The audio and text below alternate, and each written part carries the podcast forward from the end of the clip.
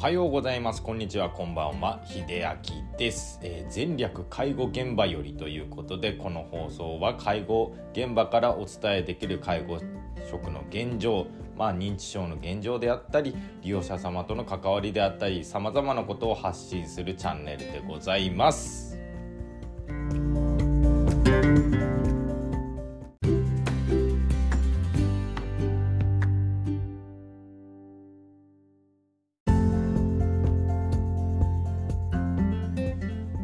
まあ、今回はですねちょっと介護業界の最近あんまりなあの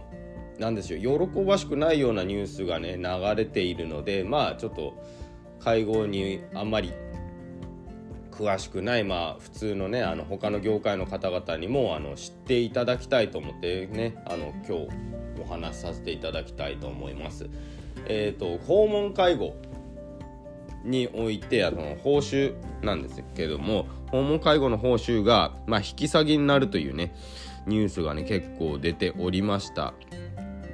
でこれについてやっぱりね訪問介護の報酬が引き下が引き下げになるとまあただただあの人がね少ないっていう状況の介護業界でまたあの勤められる方が減ってしまったりとか、まあ、新規でね入られる入職される方も少なくなってしまうし、まあ、それが起きてしまうと利用されている方々にあのある程度ね、まあ、基準のサービスが提供できないっていうねいろんな危機感を持っていろんな団体の方がねあの結構声明をね出されております。で今回ですね訪問介護の引き下げ率が2%強と言われていてまあ、他のねサービスに比べたらまだ低いそうなんですが、まあ、なぜ今回こういうことが起きたかっていうと、まあ、厚生労働省が言ってるのは収支差率というものが介護報酬ありまして、まあ、介護って基本的にその介護報酬と言われるものでまあなんでしょうやりくりしているっていう形なんですね。でこの収支差率っていうのは調べたところによると他の会社でいうその利益率とねあの捉えても全然問題ないそうなんですけれどもあのここでですねちょっとネットでありました介護の三つ星コンシェルジュという、ね、あの検索サイト老人ホームとかの検索サイトで出されていたデータをもとにお話してみますとえっ、ー、とね、収支差率っていうのは前年度なんですけれども特別養護老人ホームだったり、えーと老人老人保健施設であったりっていうのが、まあ、前年度に比べてマイナス1%とかマイナス1.1%要するにの赤字なんですよね。でまあこれ前年度どうなったかっていうとマイナス2.2とかマイナス2.6なんでまあ本当に首の皮1枚ギリギリでつながってるけどまあそれだけの利益を出しても多分何でしょう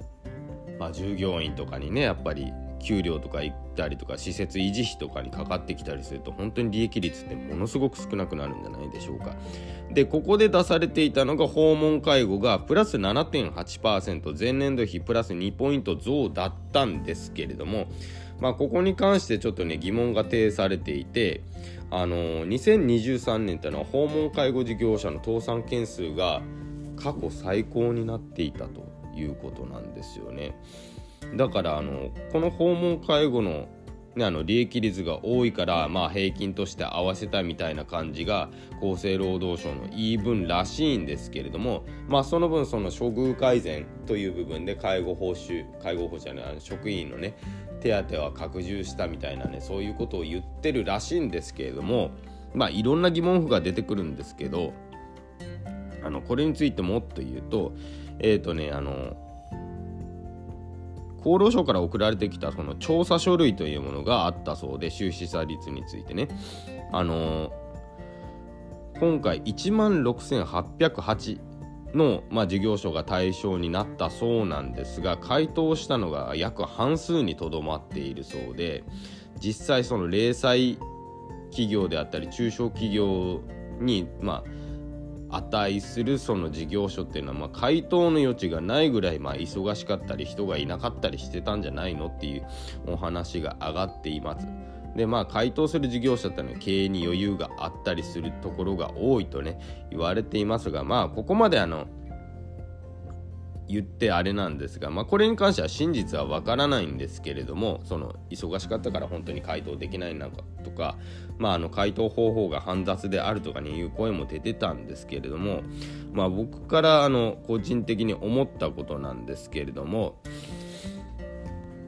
まあ、実態がねその見えないところでなんか利益率がここだけ多いからじゃあここだけ頭叩いて他と平準化して合わせようみたいな考えっていうそもそもがそこがちょっと僕は違うかなと思ってるんですよね。利益率が上がっていけば別にそれはそれでいいじゃないですか。会社としては別に利益率上がっていったら儲かるわけで。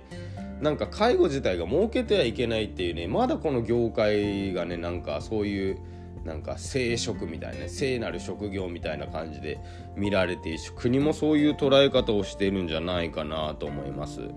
まあいろんな裁判とかでもね見てそうなんですけども結構あの施設自体がね悪く見られたり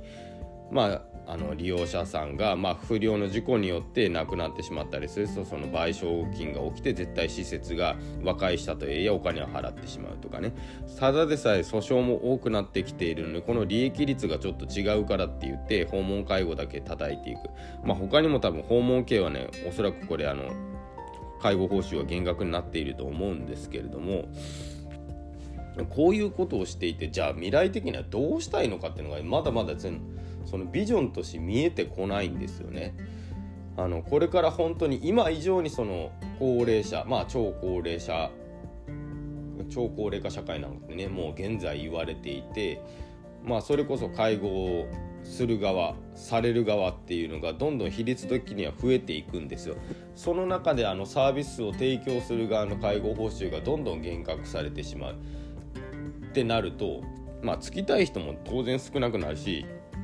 そのつきたい人が少なくなるとじゃあどうなるかっていうと利用する側もできなくなる場合がすごい高いんですよ。おそらくまあ介護保険っていう制度自体も年齢は引き下げになってまあ僕の予想おそらく30代からも納めるようになってくると思うんですよね。まあしわ寄せが全部あの若い世代に集中していくっていう状況になってきます。だから今の国は何がしたいんだろうってすごく思います。だからあの介護業界としてはもうちょっとあのまあいろんなしがらみはあると思うんですよ。そのあの国のなでしょう制度として介護するお金っていうのが介護報酬でまあ一律で決まっているっていうそもそもその時点でだいぶ問題があると思うんですよね。だから介護業界自体が別の方向にシフトしていかないともうこれはあの国を頼ってばかりではいけないなっていうのが、まあ、この放送でもね僕の番組も結構言ってますけれどももう転換期ではないんでしょうかなんか介護業界がいつまでもその国がまあ全然やってくれないからこうだからといって言ってる間にもう時代はずっと進んでるんですよね。もうそれも多分言って20年30年過ぎてるんじゃないでしょうか。まあ一向にあの給料が上がらないとか、まあ、介護報酬とかね処遇改善されていても、まあ、物価の上昇に追いついてないとかねいろいろあるしまあすごく苦境に立たされているわけですけれども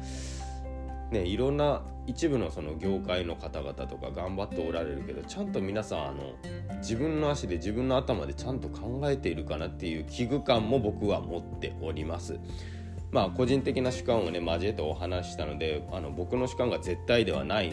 です。あのむしろ業界としては確実にマイナスのことをあの国が決定しているのでそこにはあのやっぱり皆さんと同じように疑問は持っております。これからねだからあの介護をもしや介護サービスをね利用するとか自分がもしその年になったらどうしようっていうね不安も出てくるかもしれないんですけれどもねあのこのこれをお聞きの皆さん方には多分不安が大きく出てくると思うんですけれどもまあまあ何が一番大切かっていうともう自分がそうなった時のために介護サービスは一応保険で利用できるようにはちゃんと知識を控えておく。で大前提としてなるべくならその自分の体を若々しく保っていただくためにはどうしていくかっていうのもね合わせて考えていただけるといいかなと思います。あの担い手が少ないってことはもう自分の自己管理っていうのがすごく肝になってくるのでちょっと皆さんにはねあの業界のためにもご協力いただけたらなと強く思っております。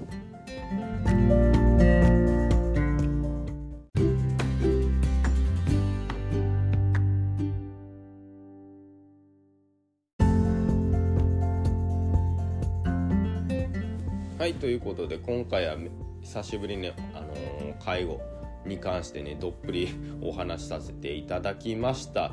まあいろんなものがねあの引き下げ報酬自体が引き下げになってなおかつそのまあ介護職員のね給料だったりあのダイレクトに反映する処遇改善が上がったりとかまあよくわかんない感じでねいろんなものが進んでいっています。えーと、処遇改善については上がっているけれどもその使い方っていうか使途に関しては結構法人とかに事業所に一任される傾向がありましてしっかりとね今までもその職員の方に反映されていないっていう事実もあるのでまずここをね明確化していかないとこういうことをやられるとどんどんどんどん自利品、まあ、施設自体も自利品になっていくしむしろその処遇改善はもしかしてその法人のねあの思うように使っていても自利品になっていってるってね。まあ現在その可能性が非常に高いです。職員はあの手取りとしてもらえない、えーと、施設としても経営していってもどんどんどんどん報酬が引き下げられているとこういうことになってしまう。でまあ暗い未来しかねちょっと予想ができなくなってきているのが今事実でございます。まあ皆さん本当にねいろんな部分で声を上げられているところもあるんですけれどもあの社会全体がちゃんと認識してこれから介護ってどうしていかなきゃならないの地域で何をすべきか社会が何をすべきかっていうのをねあの本当に社会全体で考えていかないといけないっていう時期に来ておりますのでね是非あの本当に皆さんねあの少しでもいいです。頭の片隅にでも、えーと、介護についてちょっと考えていただきたいなと思いました。こんな熱の入った放送でしたが最後まで聞いていただいてありがとうございました。それではまた。